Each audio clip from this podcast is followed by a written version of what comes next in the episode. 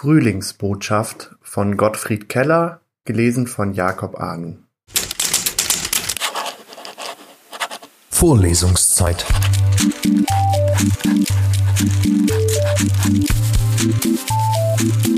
Der Geschichten-Podcast für jede Gelegenheit.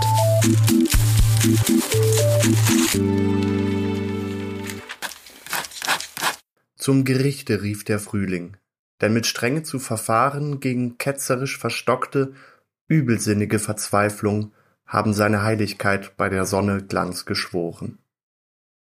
Und in grünem Feuer flammen alle Bäume nun auf Erden, jeder Baum ist eine Flamme, und geschürt sind alle Gluten, angefacht glühen alle Rosen, während die schismatisch grauen, aufgelösten Nebelflocken klagend durch die Lüfte flattern, gleich verbrannter Ketzer Asche. Doch der heilig ernste Himmel lässt sie ohne Spur verschwinden, und er schaut ins grüne Feuer mit erbarmungsloser Bläue.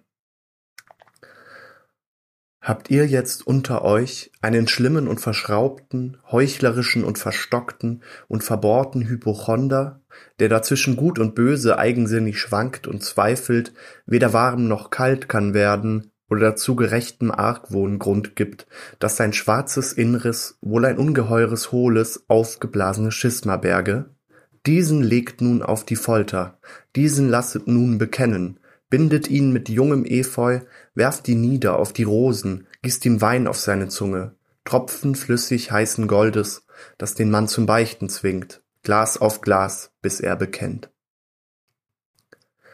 Zeiget sich ein Hoffnungsfunke, nur ein Fünklein heitern Glaubens, nur ein Strahl des guten Geistes, o so stellt ihn auf zur Linken, zur Belehrung und zur Besserung, o so stellt ihn, wo das Herz schlägt, auf der Menschheit frohe Linke auf des Frühlings große Seite.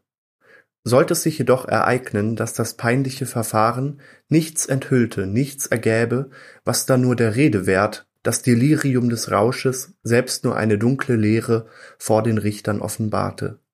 Schleunig lasst den Sünder laufen, jagt ihn stracks zur schnöden Rechten, wo Geheul und Zähne klappern, Dummheit und Verdammnis wohnen. Vorlesungszeit.